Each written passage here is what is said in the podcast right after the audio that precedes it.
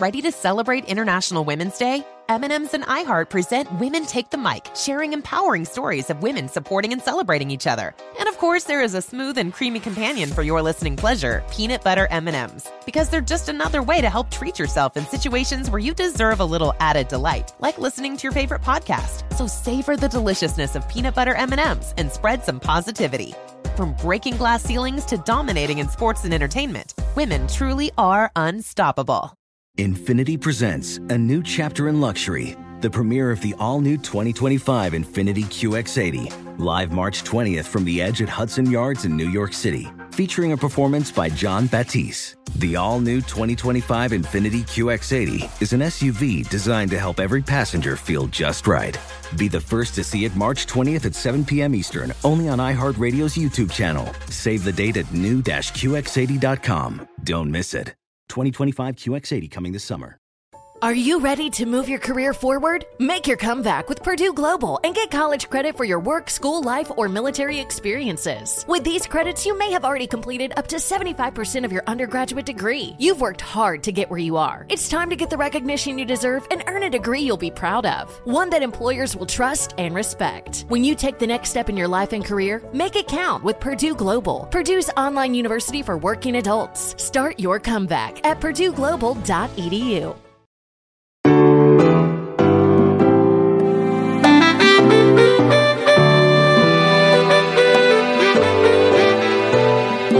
Well, hey, everybody, it's me, Rosie O'Donnell, and uh, thank you for being here on my podcast, Onward with me, Rosie O'Donnell.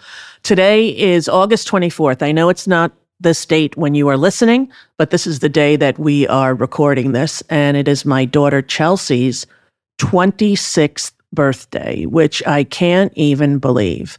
I went back and looked at all the pictures from her when she was a baby up till now, and I have to say, it uh, really trips me out to know my oldest boy is 28 and my second child, Chelsea Belle O'Donnell, is 26. And, you know, we have had a difficult relationship and uh, we have been working on it a lot and trying to figure it out. I told her how much I get out of doing these podcasts and interviews, and we discussed whether or not she'd be willing to come on and and talk about, you know, mother daughter relationships and maybe substance abuse and and goals for the future and you know, she said she wanted to do it. So I'm thinking about that. Let me know if you think that's a good idea because some of my friends, I've said that we talked about doing this and they're like, don't do that. And other people are like, definitely do that. So I don't know. The fact that she wants to do it to me is encouraging. I don't know. I'm going to think about it. So hit us up with a message about whether or not you think that's a good idea. Today, the 24th, is also the day that um, Donald Trump gets um, booked. he gets booked today. We're going to get a mugshot from Donald Trump, which is interesting. And um, part of me wishes there was a perp walk and uh, he was treated like any other person with 91 felonies against him, you know? Uh, he wouldn't be free, number one, and he wouldn't be without a perp walk. So I don't know. He gets special treatment, as I suppose some people think he should, as he is the former president. But boy, oh boy, did uh, did he do something on this country? He certainly did. And I hope we can all come together when this is all finished as a, as a nation. You know, we are so divided now, and uh, it's sometimes scary for a while there, you know, in my 20s, I was obsessed with cults. Anything having to do with cults, I was obsessed with. And it started because when I was living on Long Island and I would go out at night to clubs with my friends, I usually would just play video games and my friends would go make out with boys and I would have a beer and play Miss Pac Man. But uh, while I was doing that, a lot of people from the Moonie cult, remember the Moonies? Would come over to me and start to talk to me because I was there for hours just playing a video game, you know, and they walk around with flowers and try to sell the flower. And every person that stopped me, I was like, What's your name? Does your mother know where you are?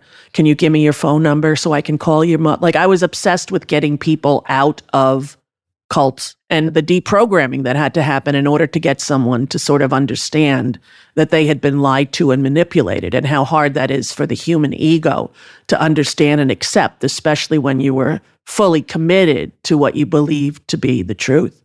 And I, I just feel like our nation might need that, like group therapy, you know, by the millions. That's the thought that I had today, as it's a big day uh, August 24th, 2023. Well, listen, um, on this wonderful day, we have a wonderful interview coming up right now. And Maria Bamford, who is one of the funniest comedians, has a brand new book out, and it's absolutely wonderful. It talks about her life and her mental illness and what she sort of lives her life by, what kind of rules and what kind of challenges. And I've been a fan of hers for a very long time, and I had never met her and was so thrilled to get to sit down with her. She's very, very funny, and uh, she's somebody that you should all pay attention to. As we talk about in the interview, Steve Colbert said that she was the funniest comedian on earth. Not a lot of pressure there. Uh, Maria Bamford, right now.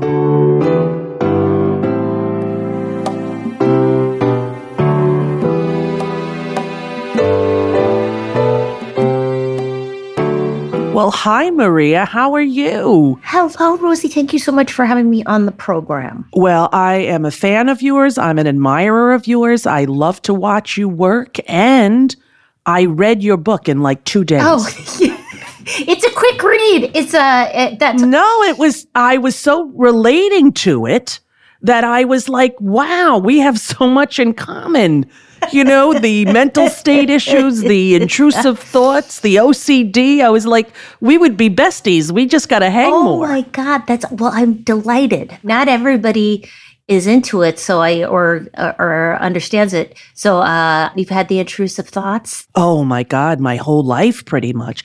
I still have them now and when they get really bad like you know i have a 10 year old daughter and uh, then i have children over 20 four children over 20 but at 50 i adopted a, a newborn baby girl and she has autism. Oh. and uh, so I'm overly worried about her safety and everything just because of the communication issues and whatnot, her not being able to pick up on cues.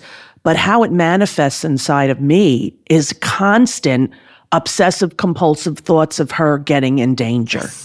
So, like, DoorDash will ring and she'll go, I'll get it, mommy. And my heart starts going.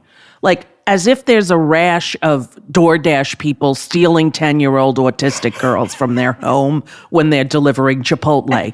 but still, I, I related so much to the intrusive thoughts. And, and it was since I was a kid, like yours was. Yeah, it's a, uh, it's, I think it's something everybody has. It's just some people, yeah, it becomes a part, uh, it stops you from living a full life. Um, yeah, I started around nine or 10 and just, would stay up all night worrying about things that, in retrospect, are ridiculous. Like, give me give me an example of, of when you were a little girl. What was something that stuck in your well, head? One of my yeah. So my sister gave me titty twisters. It was the seventies, so it was not personal. Sure, I remember and, them well. Yeah, yes.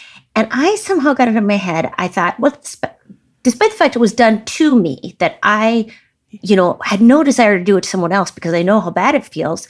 I had no plans to, no, like it wasn't a sociopathic desire to.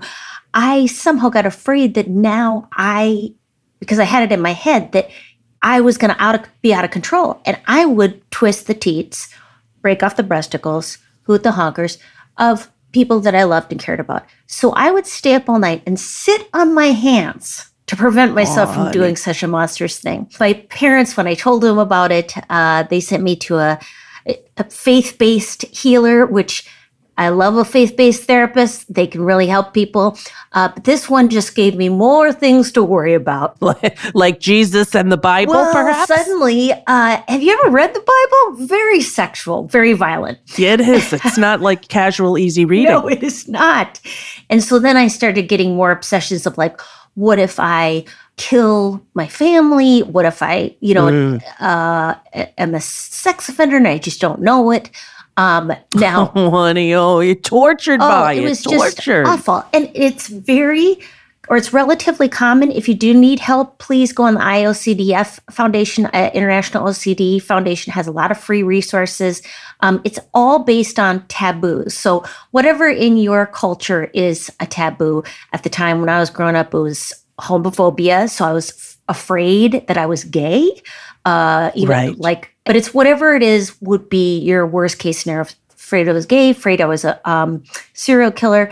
Some people, it's postpartum depression. They can fear that they're going to harm their child. And it's very difficult to share about because it, it- you know, people can misunderstand it. Um, I don't know if you've ever uh, seen a therapist and basically written them a check at the end of the session for $75 to call the cops on you because they are mandated report- reporters, which I understand. They're mandated reporters, Which I understand, but It is hard when you tell the truth to a therapist and they come back with, here's what I have to do to you now, you know, then it really, really curtails what you're willing to share in the next session, you know? which OCD is a different thing. It's a fear of doing something, and not that people who um, have uh, plans to do something or genuine, you know, sociopathic tendencies or are hurting someone shouldn't deserve help too. I, I would argue that people in our society, those people who are genuinely harming people, need even more help.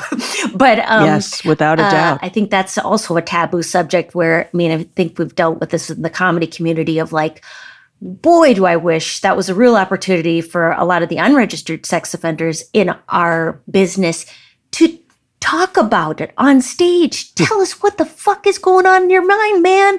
You know, just yeah. talk about it or talk about what's changed or if you've changed anything. And if you haven't changed, please give us a heads up. Yeah, warn us. Let us know, really.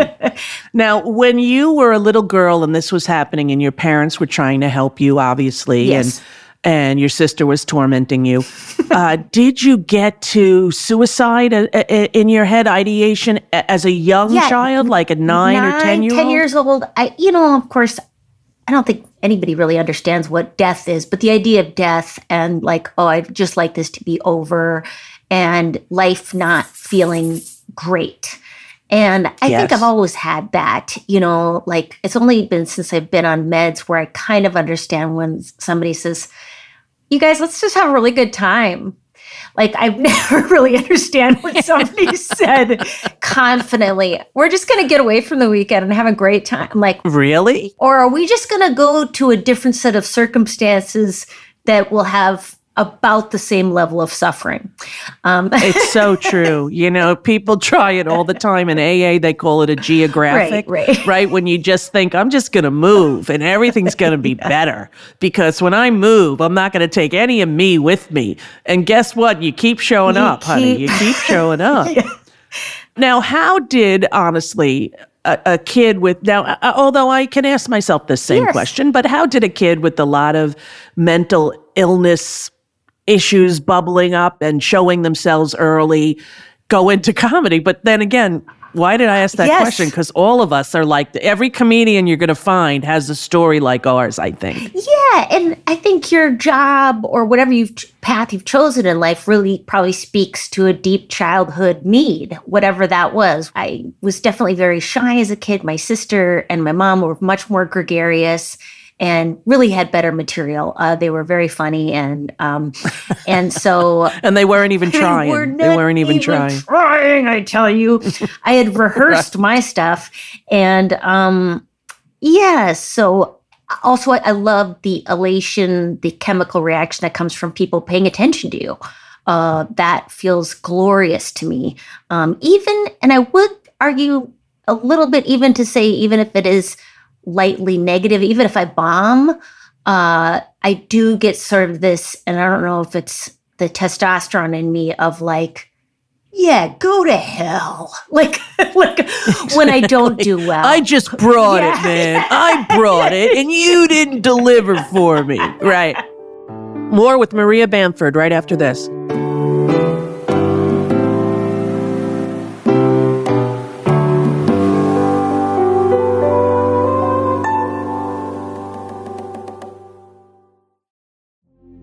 Witness the dawning of a new era in automotive luxury with a reveal unlike any other as Infiniti presents a new chapter in luxury, the premiere of the all new 2025 Infiniti QX80.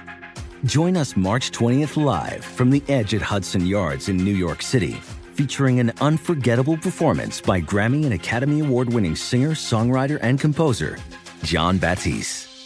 The all new Infiniti QX80 is unlike any luxury SUV you've ever seen. Smart enough to anticipate your needs, even before you do.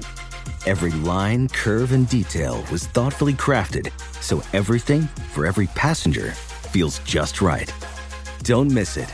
Mark your calendars and be the first to see it March 20th at 7 p.m. Eastern, only on iHeartRadio's YouTube channel. Save the date at new-QX80.com. 2025 QX80 coming this summer. Are you ready to share some joy and celebrate International Women's Day? M&M's has partnered with iHeart for Women Take the Mic, treating you to the most uplifting and empowering stories of women supporting and celebrating each other. And of course, there is a smooth and creamy companion for your listening pleasure, peanut butter M&Ms, because they're just another way to help treat yourself in situations where you deserve a little added delight, like listening to your favorite podcast. So grab a handful of that creamy deliciousness. Kick back and spread some positivity into the world. From smashing glass ceilings to breaking records in sports, on stages, and at the box office, women are crushing it in every way imaginable. And with peanut butter M&Ms by your side, relax and keep listening to Women Take the Mic podcasts as you dance your way through inspiring stories, share laughs, and savor the deliciousness of peanut butter M&Ms and the unstoppable force of women.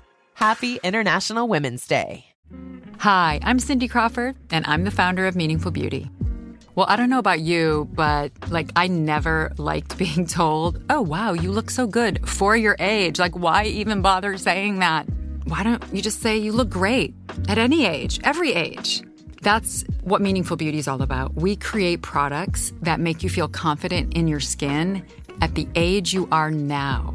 Meaningful Beauty. Beautiful skin at every age. Learn more at meaningfulbeauty.com.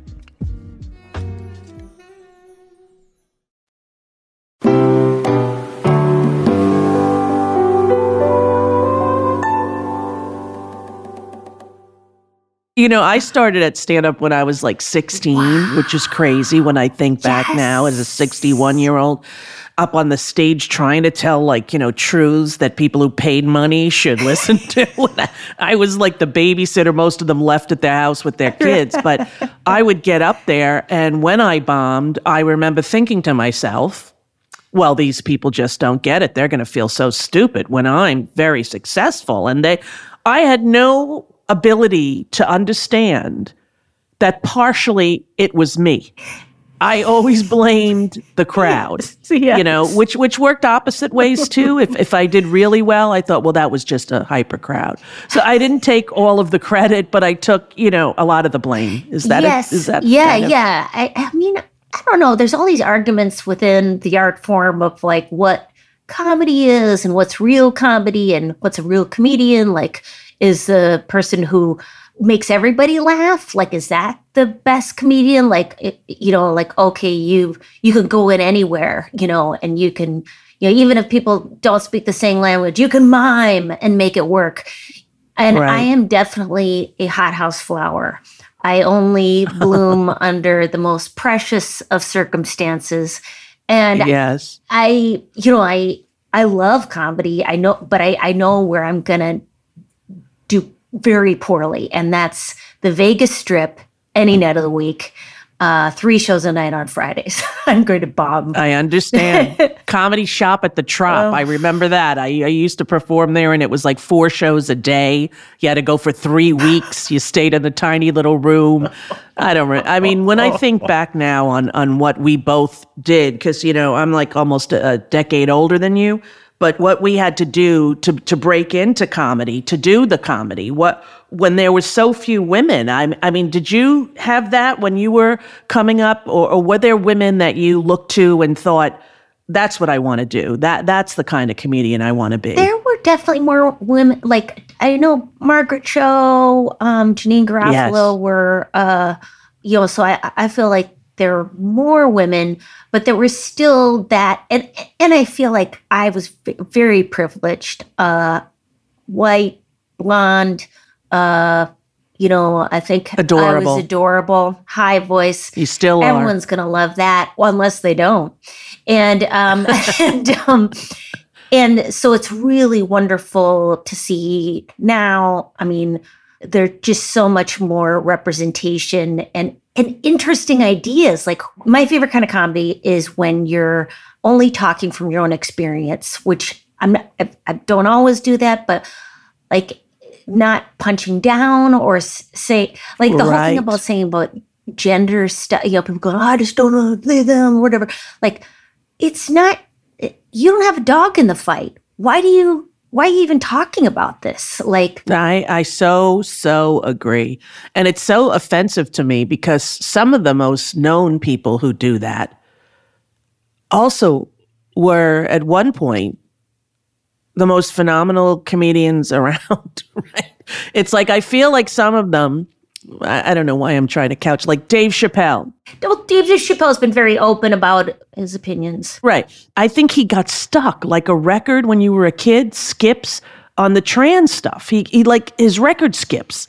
And so the beauty of all of his his prose and his perspective it's not so nuanced when it's something that's out of his world. You're, he doesn't have the experience. It would be really interesting to for him to talk.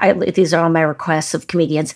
Um, for if Louis C.K. tell me why, what what did that feel like to take what the your hell dick happened, out? Louis? Like, what did that? What yes. What did that feel like in the moment? And how did you rationalize that to yourself? Um, D- Dave Chappelle, what does it feel like? What are the feelings are being brought up by the fact that uh, someone is trans and wants to be talked about in different pronouns? Like what? What is it that you're so mad about? Like what? I don't know. Right. just- and, and what does it have to do with you? yeah. And I, I want to say I am not a great person. You know, I'm not in no way perfect. Please call me out for everything. I love to be uh, told that I have fucked up. I would like to learn. So, you know, please tell me uh, the because I know there's tons of problematic material I have on my own albums, which I can't erase. Right. And exactly. I think exactly. I, yeah, I apologize. But you know, as we learn more, we do better, Yeah. right? As you learn, because I mean, there's some stuff I look at from my old stand-up act, but mind you, I started at 16. Right. So what did I have to really pontificate about? But uh, you know, a lot of it I look at now and go, ugh. How cringy. I can't even bear to listen to it.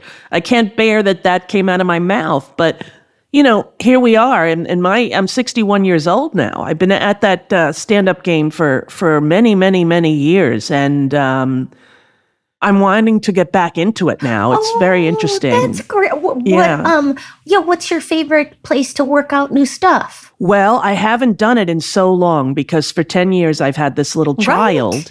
And so I haven't been able to go out at night. And then with the autism diagnosis, it, you know, makes routine really important. Sure. So our, our nighttime routine from dinner up until sleeping, which also is, is a little bit of an issue, uh, we have a, a specific routine. So for me to be out during that a couple nights a week, which you know you have to surf, you got to get in the water. If you want to be a comic, you got to go perform at a club, yes. you know?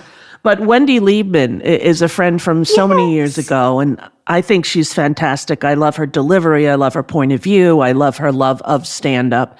And she has a little club in the valley that she does a night of stand up every week. And so I wrote her and said, Would you be okay with me trying like 20 minutes of new stuff about being the mom of an autistic child, you know, because there's so many magical moments in that, Maria. Yes. It's really something else. It really is uh, quite interesting. And I've never really seen it performed from that perspective, right? Yes. And so I'm going to try to do that in, in when she goes to school. I said, you know, a couple nights I'm going to go out and do some stand up comedy and and she's like, "What nights? You know, what nights, mommy? You're ruining my childhood, mother." Right? And then I go through my intrusive thoughts. What if when I'm not home? There's a fire. There was a fire in Maui. All mm-hmm. those people. I can't get that out of my head. I can't stop worrying about crises and the, you know, the Trump thing. And it's like over and over and over and over. It's tiring. I have to say, it's tiring. While the whole Trump thing was very kind of traumatic and, and obsessive compulsive wise, I, I couldn't stop drawing pictures of him for, you know, literally. I'm going to send you some, Maria. I have like thousands of, th- of paintings I made of him. And then it would write like rapist on it or, you know, horrible traitor you know, I would write things on the paintings. And and that's when I started to be treated for my OCD. because the doctor said, "Rosie, can I see what you've been painting?" And I showed him the iPhoto folder and he said, "We're going to get you on some good medication that might help this." And For real? And I will tell you the medication helped and what also helped was when the indictment Yeah. started. I felt like now the government has taken control over this rogue, crazy man, and we're going to have the systems hold, and he's going to be held accountable. And that to me is what I needed to stop the OCD about him. Yeah, I well, I'm I'm very relieved. Uh, but yeah, the news it does feel uh, it does feel terrifying and and personal. Uh, it feels like what what can I can I do? And I think art is a is a very good way to deal with it. Um, yeah, that the Trump thing has been just awful. Oh, I was going to say what I've done to get myself to do Yeah. stand up comedy because I don't want to stay up at night. I got to tell you. I understand that so too. um, there's a theater in my neighborhood, and um, it's at a strip mall, as everything is in Los Angeles, Right. uh, between a liquor store and a pizza place, and it's 30 seat. And I just did a show this morning. I do them at 8 a.m.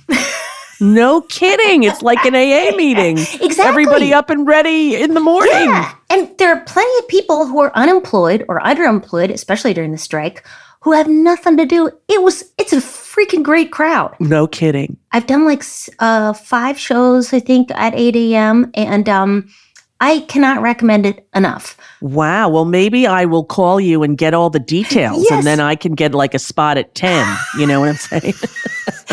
Well, I can open for you at 9:15 or something. oh Lord! But I mean, seriously, any place. I'm sure any. But where where are you in LA though? Where, where are you at?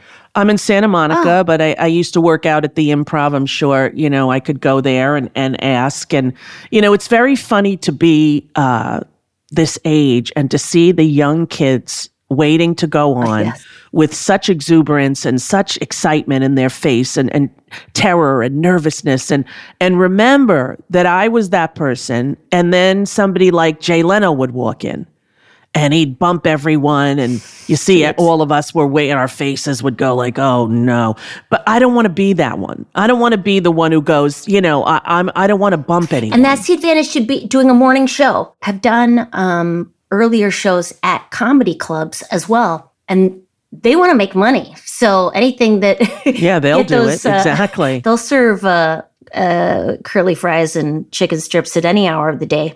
Um, Yes. So, but yeah, I have that same thing too, where I don't want to bump anybody because it is so monstrous when you've been thinking about your uh, set all week, and then Yes. then oh, guess what?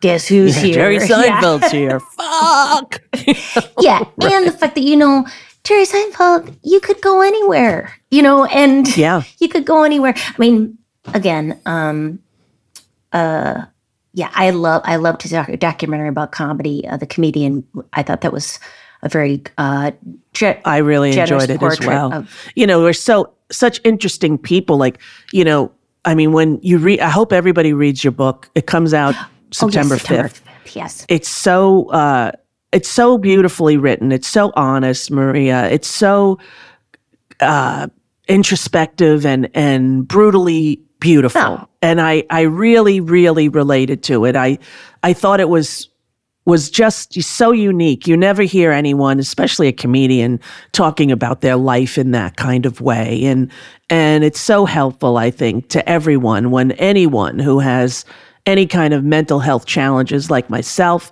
like you, is able to speak to it and kind of free the people listening in fear who haven't yet given voice to what's been happening inside their brain, you know? well, I do love that about comedy. About like people talk about things that are, uh, not often talked about or frightening or intense. And then, then yeah, it's something to talk about on the way home with your friends or or your family if you've made the mistake of bringing your family to a comedy club.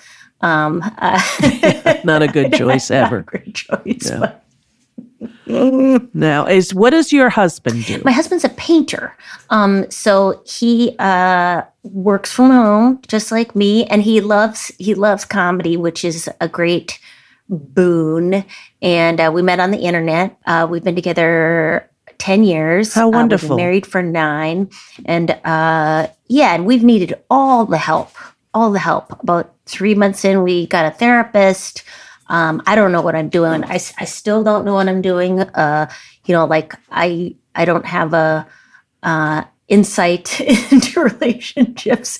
Um, but, uh, I, yeah, I've also, I've never had a relationship where I've gone, oh, I, this is it. This is the one. You know, I've never related right. with that part. So the thing that really connected me and my husband were like, let's do this. You know, we're both, yeah. neither of us, we're both messes.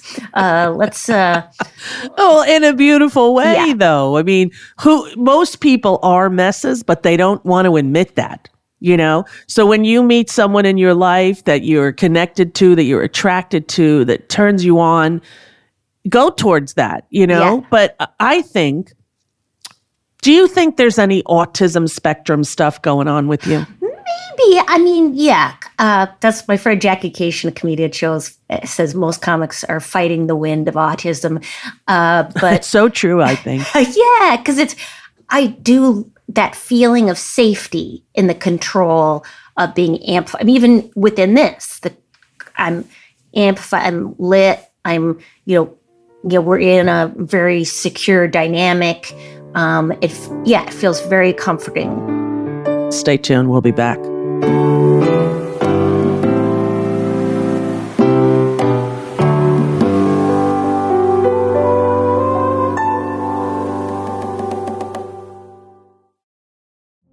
Witness the dawning of a new era in automotive luxury with a reveal unlike any other as Infiniti presents a new chapter in luxury, the premiere of the all new 2025 Infiniti QX80.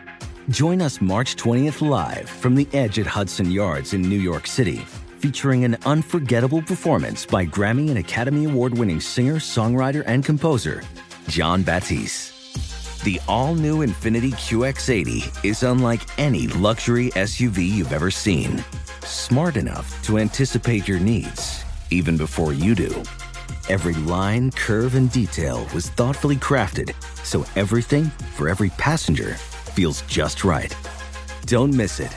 Mark your calendars and be the first to see it March 20th at 7 p.m. Eastern, only on iHeartRadio's YouTube channel. Save the date at new-QX80.com. 2025 QX80 coming this summer.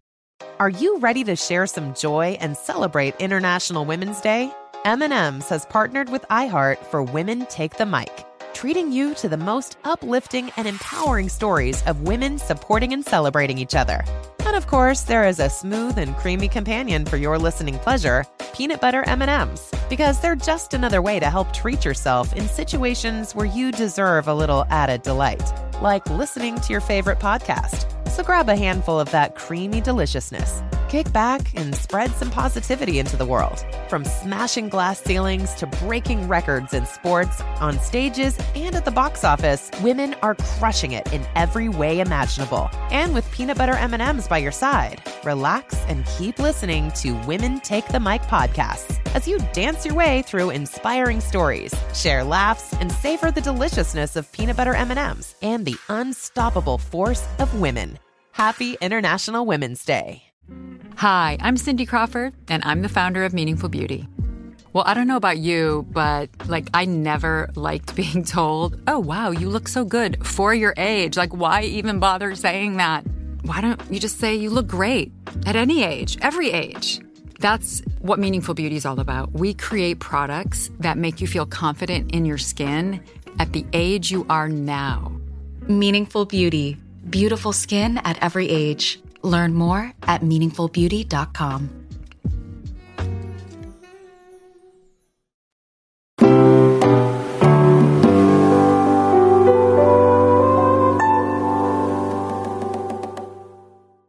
Oh, I also, so what were you paid, Rosie O'Donnell, when you first started out as a middle? Do you remember?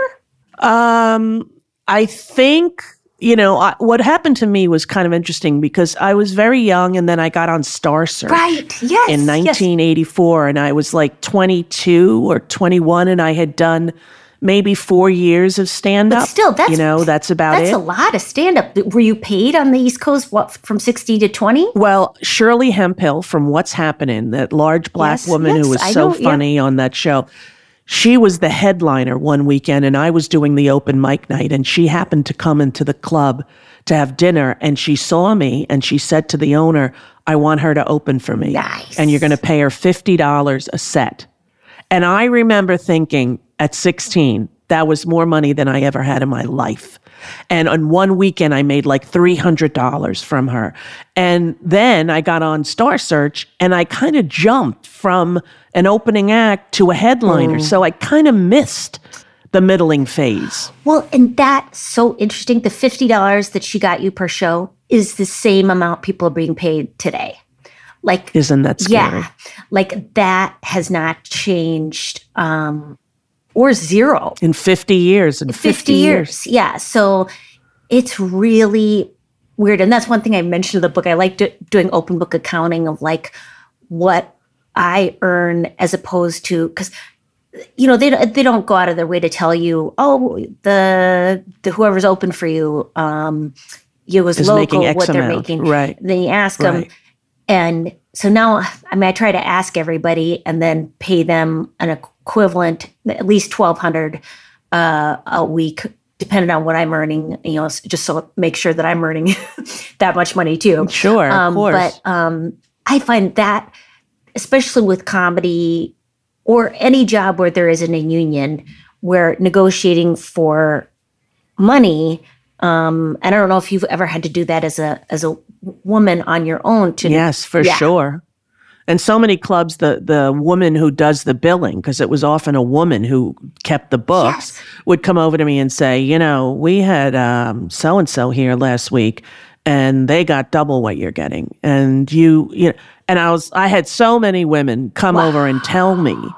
So that's what helped me kind of ask for more, and and then I got a manager through Shirley Hemphill by the Nice. way. It was her manager, and she helped me, and he signed me, and then I had somebody to negotiate for me, which was so much easier because you know when you're young and you want to get on stage, you would pay them. right of course yes it's still the same and people do you know Yeah. it's like it's it's the same where people are delighted and if especially if they like your work they're like it's an honor to open for this person and yeah but it's it is very it feels bad. It feels well, bad. and it's a reflection of what goes on in our society now, where there's these massive, you know, people doing stadiums, you know, and then is their openers getting 150 bucks, you know, like, right, right. like, and it's, yeah, it's just interesting. Um, Yeah, it's wrong. And and and when it feels wrong to you, you need to fix it. And that's what you did. Yeah. And that's pretty amazing. A lot of people, you know, don't even bother to think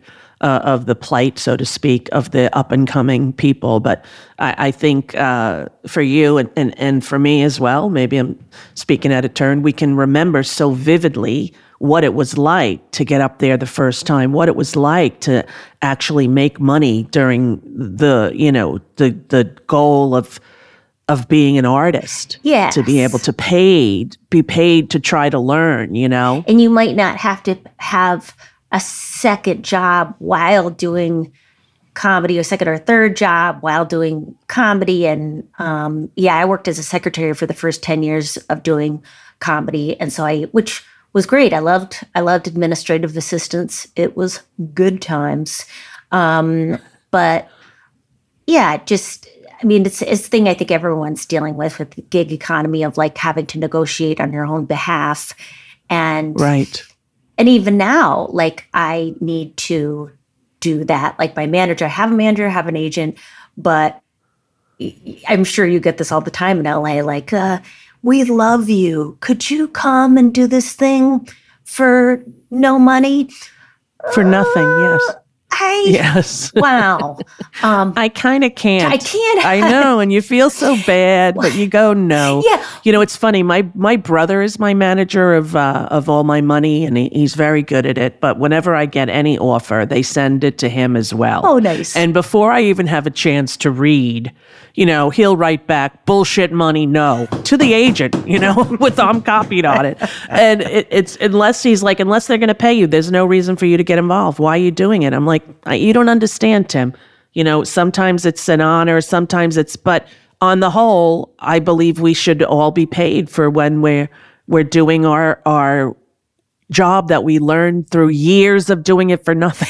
yeah, and it's one thing if it's if I want to do it, if it's going to be super fun. Oh my god, I love open mics. I will do an open mic any night of the week. I I enjoy it.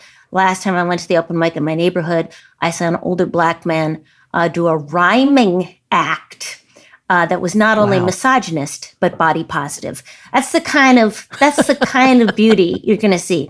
But I, Right. if somebody wants me to do a benefit, uh, I benefits what they turn out to be. They're far too long because they're going to book everybody. Yes.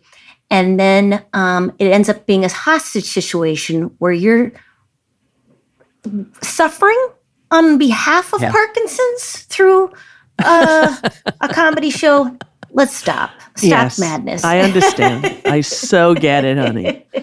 Let me ask you about this book. Did did you go to them and say I got a lot of things I want to write down? Did they come to you and say, "Will you write a book for us, Maria?" They uh, offered me a hundred fifty thousand dollar book deal, and I said, "Well, I like money." And then um, after getting the initial money, which is about forty seven thousand dollars, uh, then I read the contract. and that what happens with a book deal, if you don't know, is you get a chunk of change to start it. Then three years later, when and it's not when you think the book is done, it's when they think the book is done. You get another $50,000. If they don't think the book is done or they don't like the book that you've written, you have to pay that money back. The initial Yeah, money shock. that you've received back, which in effect, you've paid $50,000 uh, to find out that you didn't want to write a book. Um, No, is that fair anywhere? Let's just do the math. That doesn't sound fair. But then I'll get another fifty thousand dollars when it comes out on soft cover, and uh, that would Mm. be a delight when that happens. Uh, but that was, that was interesting to find out about a book deal. Um, it's a slow burn. It's a seven year Yeah. situation. Really, that's the start to uh, finish I think seven so. Years. for me, this is we're going in on four years. Then I assume the soft cover won't come out for. I would think a couple years. Don't you think? Uh, No, I think it's a year oh, later. a year later. A year later. Okay, Yeah. maybe tighter turnaround. There you go. Did you enjoy writing the book? Um, Did you find yes. it healing or helpful? It was. It was. It. There was moments of giggles. Uh, my favorite parts were I got to read it out loud to different friends. I paid my friends. Again, if you live in an major, any major city, and you own a house, pay your friends. Uh, Yeah. All my friends, I pay them 125 bucks an hour if they are doing something for me uh, that is professional. And they were listening to my book, so that that part was fun when I got some laughs. Um, the parts that were hard was then when people, the editors, would say, "Oh, we need more or less, or this. We don't yeah, like we this didn't like part." this part. Can you take that out? Yeah. I got so mad. Yeah, exactly. Um, you get so mad. T Rex arms, totally. Yeah, T Rex arms. yeah, because that's Right. you know that's the whole reason you start doing stand up is that no one can tell you what to do, and uh, at least that's how why I decided. I just That's how I felt Yeah. too. When you're up there, you're the director, the writer, the producer, everything. You're the sound person. You you decide where to put the mic, how to hold the mic. Yeah. It's like you're in total control. It's it's a wonderfully freeing way to work as an artist. yeah, and if you run out the door, you don't even have to hear the reviews. What about the review that uh, Stephen Colbert gave you? My favorite comedian on planet Earth. Right? Isn't that? Come on. I mean, What did that? Where were you, and how did it feel? I don't know. It felt in- insane. Uh, I, he said it. What uh, you know? uh, Backstage, I was coming out on the show, and I was like, "What is happening?" What? Uh, but very grateful. Um, now, of course, a few years later, he did say she's one of my favorites, which is a precipitous drop, Rosie. Yes, it certainly is. There's no way to avoid looking at that and saying I have fallen in his graces in some capacity. Oh, um, but yeah, no, I've I've got uh, yeah, lots of support from the comedy community. Uh, uh, some, some uh, Judd Apatow, uh, uh, yeah, um, Mitch Hurwitz. Um, have all been Right. extremely supportive of my career. I yeah, no, I'm done. I have succeeded by beyond my wildest dreams. Now it's just time to uh, get a daily peanut butter parfait and fall into a pillow. I understand. You know, I feel the same way about my career. Like people saying, What do you want to do? I'm like, everything I've wanted to do, I have gotten to do. I have had an unbelievably fortuitous career. I, uh, is that even the right word? It's unbelievable to me what I have been able to, you know, people go, What do you want to do next? I'm like, Whatever happens. I, I, I'm open for whatever happens. I'm not looking to, you know, boy, if I could only get people to know my kind of personality. No, they know it. you know, you're a known identity, you're a known quantity, and you are too, right? Yeah. You're a known. You you, you know what you're going to get when you get a um a Maria booking. Yes, don't you Eh, think? Oh my God, yes. And so Yeah. um, m- maybe time to book somebody else. Uh, is what I. that's what I always say. Why, why do you? You're so do you generous to the booking other me? comedian. Um, Why are you booking me? I've been here long enough. Don't you know these bits? yeah, I'm trying to. Yeah, yeah, I'm trying to write a new hour of material. Uh, Good for you, and, man. um, 20 minutes is my goal to make the new 20 minutes because I feel like if I take on the chunk of an hour, which, you know, people don't realize, takes a long time to write an hour. To get an hour edited and, and cut down and concise and, and to the punchline as quick as possible. And people don't understand the amount of work it takes. Like it's like sculpting something out of stone. No, I had uh, somebody come to my morning show who said, So these are the same kind of three premises you've been working on. I mean, like the past several shows, this is kind of all you have. I'm like, yeah. How nice. Yeah. Thanks for coming. Thank you for talking to me after the show. I, I, I'd I hope you're at all my shows. Come on. What kind of bullshit is that? You know, you take the clay that is your life and you rework it into different things a, a bowl, a cup, a, a plate. You know, you, you work the clay that is your life. What does she want? For you to get someone else's experience? Right. And- Yeah, I wish I had, uh, you know, do you want, yeah, taking tumbling classes. Is that my next thing? Uh, do I need to interest you w- with a roller skate Yoga routine? by Maria. Yes, exactly. Let me tell you about how I felt when I started yoga. I mean, I don't know. I, I think you always rework your your life experiences into something more beautiful and more more profound a, as you get older and as you get more skilled at doing it. And you know, the only way to to really do it is to show up and do it. And and that's what I'm. The book made me excited. Your book, uh, I'll happily join your cult. Sure I'll Join Your cult, and I, I, yeah, I, yeah, I think it, it's, but it's always embarrassing. That's the thing, and it's very embarrassing to go out with new, new stuff, and then people go, hmm, especially Los Angeles, people are like, Yeah. hmm, is that it? Yeah. Yeah, is that all? Yeah. Saw that. Your last special had little inklings of that. Oh, shut up. You know? Picasso, too much blue. Yeah. Okay. You're like, I should listen to you. But, you know, you do it, you do it and you hone it the best you can. And, um, you know, it's funny. I've been obsessive compulsively watching all of the survival shows on TV, with the exception of Naked and Afraid, because I think it's gratuitous nudity and I don't need people to have bug bites over every part of their body. But I've been watching these other shows, Alone? like Alone, where they go in the woods. Isn't that something, that show? How long do you think you could last in the current season in Saskatchewan? I would vote myself off before I got off the helicopter. You know, like they drop you.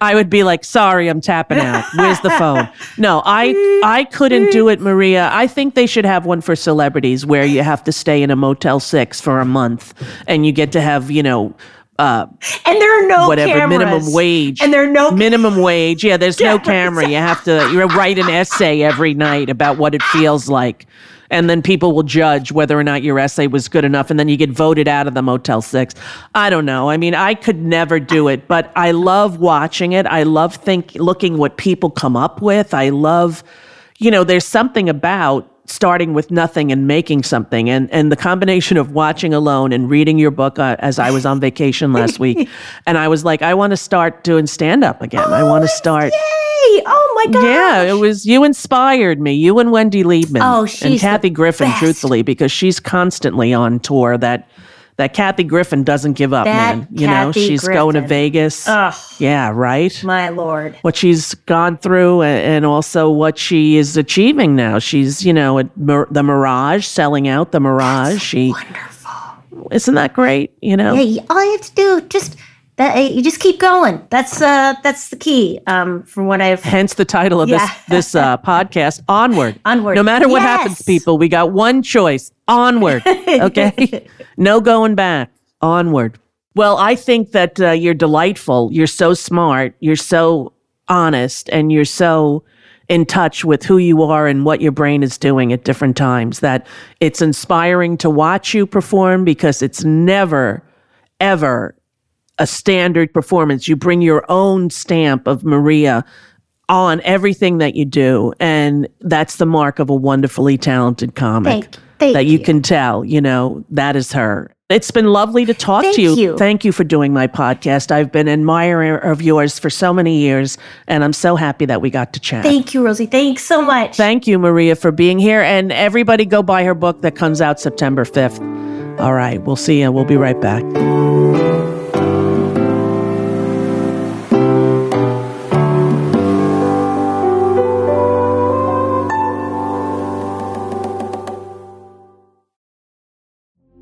Witness the dawning of a new era in automotive luxury with a reveal unlike any other as Infiniti presents a new chapter in luxury, the premiere of the all new 2025 Infiniti QX80. Join us March 20th live from the edge at Hudson Yards in New York City, featuring an unforgettable performance by Grammy and Academy Award winning singer, songwriter, and composer, Jon Batiste. The all new Infiniti QX80 is unlike any luxury SUV you've ever seen. Smart enough to anticipate your needs, even before you do. Every line, curve, and detail was thoughtfully crafted so everything for every passenger feels just right. Don't miss it. Mark your calendars and be the first to see it March 20th at 7 p.m. Eastern, only on iHeartRadio's YouTube channel. Save the date at new-QX80.com. 2025 QX80 coming this summer. Are you ready to share some joy and celebrate International Women's Day? M&M's has partnered with iHeart for Women Take the Mic, treating you to the most uplifting and empowering stories of women supporting and celebrating each other. And of course, there is a smooth and creamy companion for your listening pleasure, peanut butter M&Ms, because they're just another way to help treat yourself in situations where you deserve a little added delight, like listening to your favorite podcast. So grab a handful of that creamy deliciousness.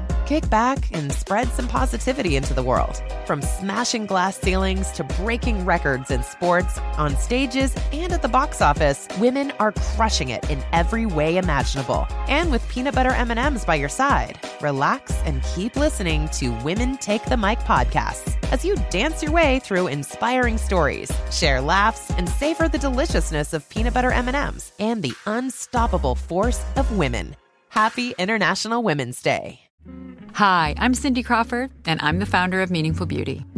Well, I don't know about you, but like, I never liked being told, oh, wow, you look so good for your age. Like, why even bother saying that? Why don't you just say you look great at any age, every age? That's what Meaningful Beauty is all about. We create products that make you feel confident in your skin at the age you are now. Meaningful Beauty. Beautiful skin at every age. Learn more at meaningfulbeauty.com.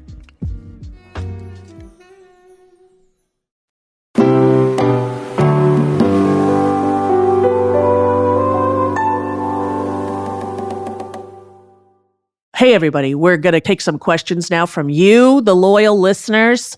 Thank you for listening, by the way. We got one coming up. Let's hit it.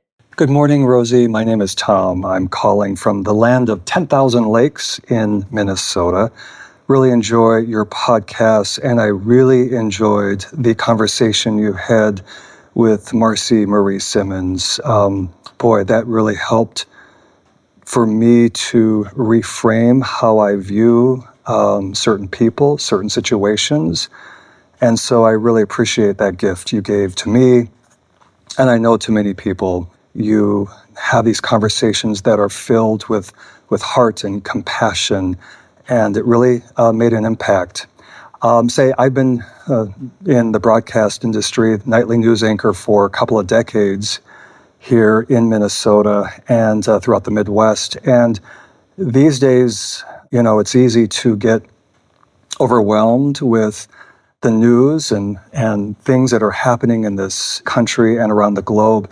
I'm curious, what do you do to find your center of gravity? For me, it's family, faith, um, pulling a chair up behind uh, or beneath a tree by a lake and, and reading a really good book. What do you do? Where do you find your center of gravity these days, Rosie? Thanks for all your work and really appreciate the podcast. Thank you so much, honey. That's so nice of you. And uh, I hope when I'm in Minnesota the next time, I'm going to get to watch your newscast because I will look for you.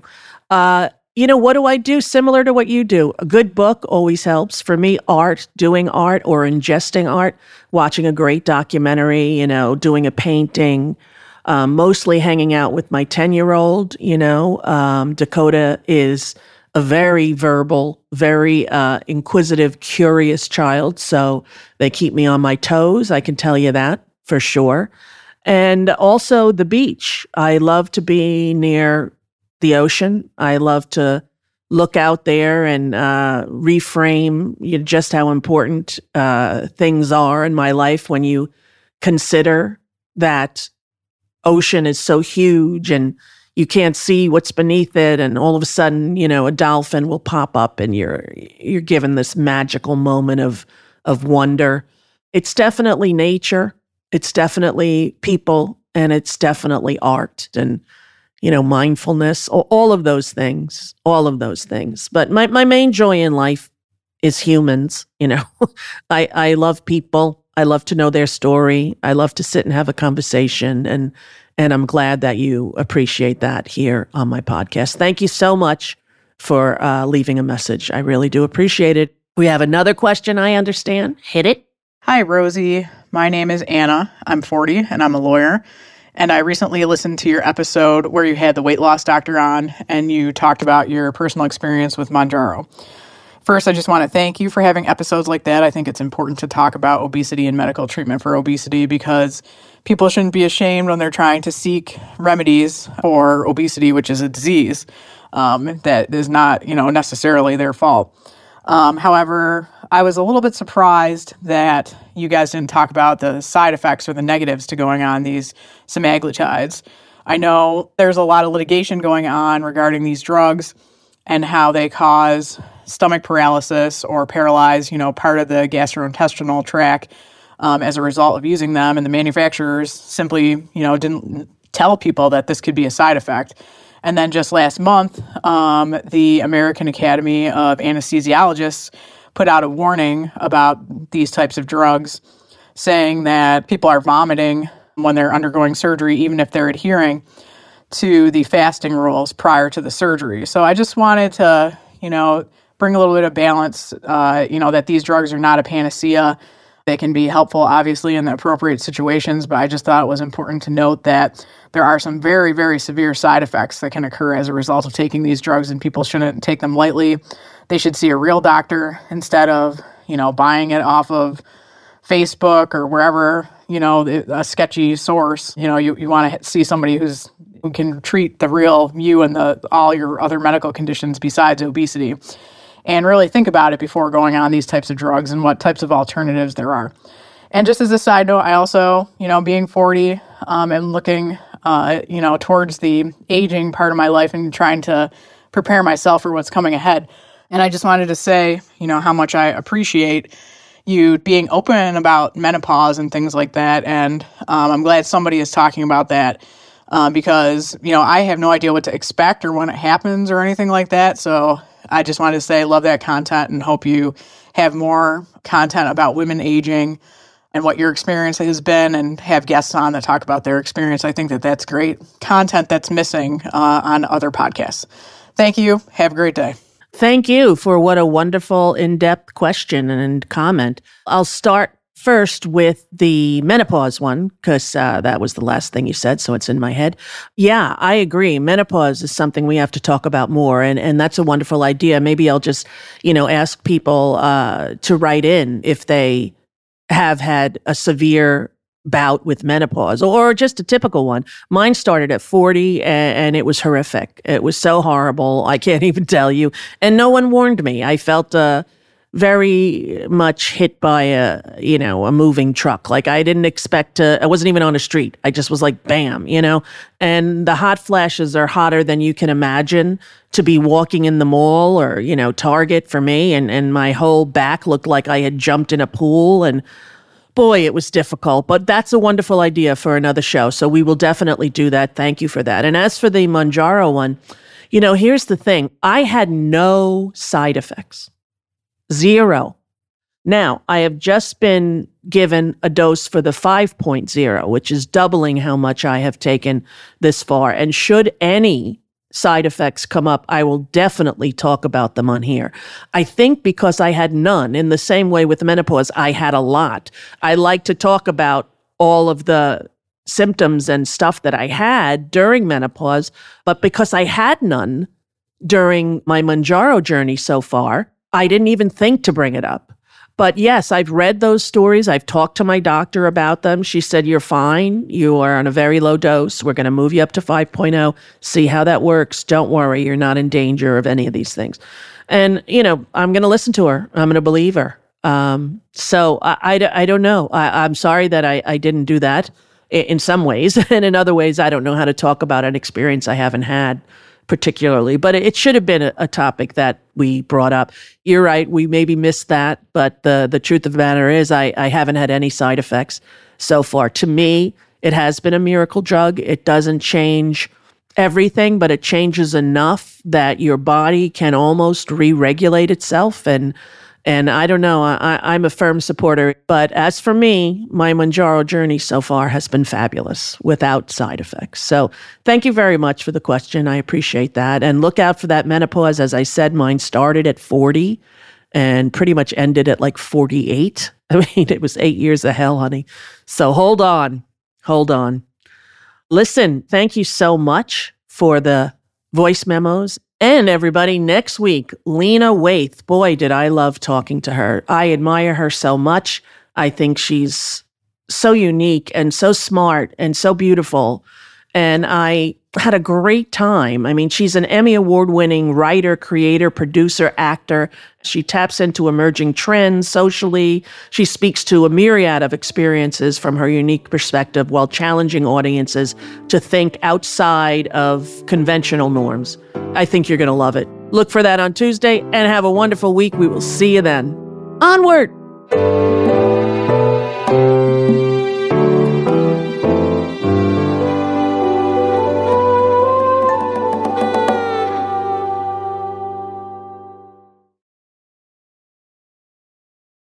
Infiniti presents a new chapter in luxury, the premiere of the all new 2025 Infiniti QX80, live March 20th from the edge at Hudson Yards in New York City, featuring a performance by Jon Batiste. The all new 2025 Infiniti QX80 is an SUV designed to help every passenger feel just right. Be the first to see it March 20th at 7 p.m. Eastern, only on iHeartRadio's YouTube channel. Save the date at new-QX80.com. Don't miss it. 2025 QX80 coming this summer. You deserve to treat yourself, so turn your tax refund into a U fund and give yourself a Straight Talk Wireless Extended Silver Unlimited plan and get a new Samsung Galaxy A14 on them. You can get a great everyday value on wireless with Straight Talk's unlimited plan starting at $25 a line per month for four lines. You'll save so much you'll be enjoying that refund all year long. It's the refund that keeps on refunding. Find Straight Talk at straighttalk.com or at your local Walmart store. Taxes and fees not included. Offer valid through 41424 while supplies last. Online only. Must purchase a Straight Talk Extended Silver Unlimited plan to qualify. Limit of 5 phones per customer. Family plan discount with 4 lines all on the Silver Unlimited plan. Not combinable with auto pay discount. With the best all inclusive vacation deals to Mexico and the Caribbean, booking your getaway with cheap Caribbean vacations means you have more freedom. Whether you want to enjoy snorkeling, endless margaritas, and more, Cheap Caribbean Vacations has your deal for that. Plan and book using our exclusive budget beach finder or find a featured all inclusive package to Hyatt Ziva Riviera Cancun at cheapcaribbean.com. That's cheapcaribbean.com.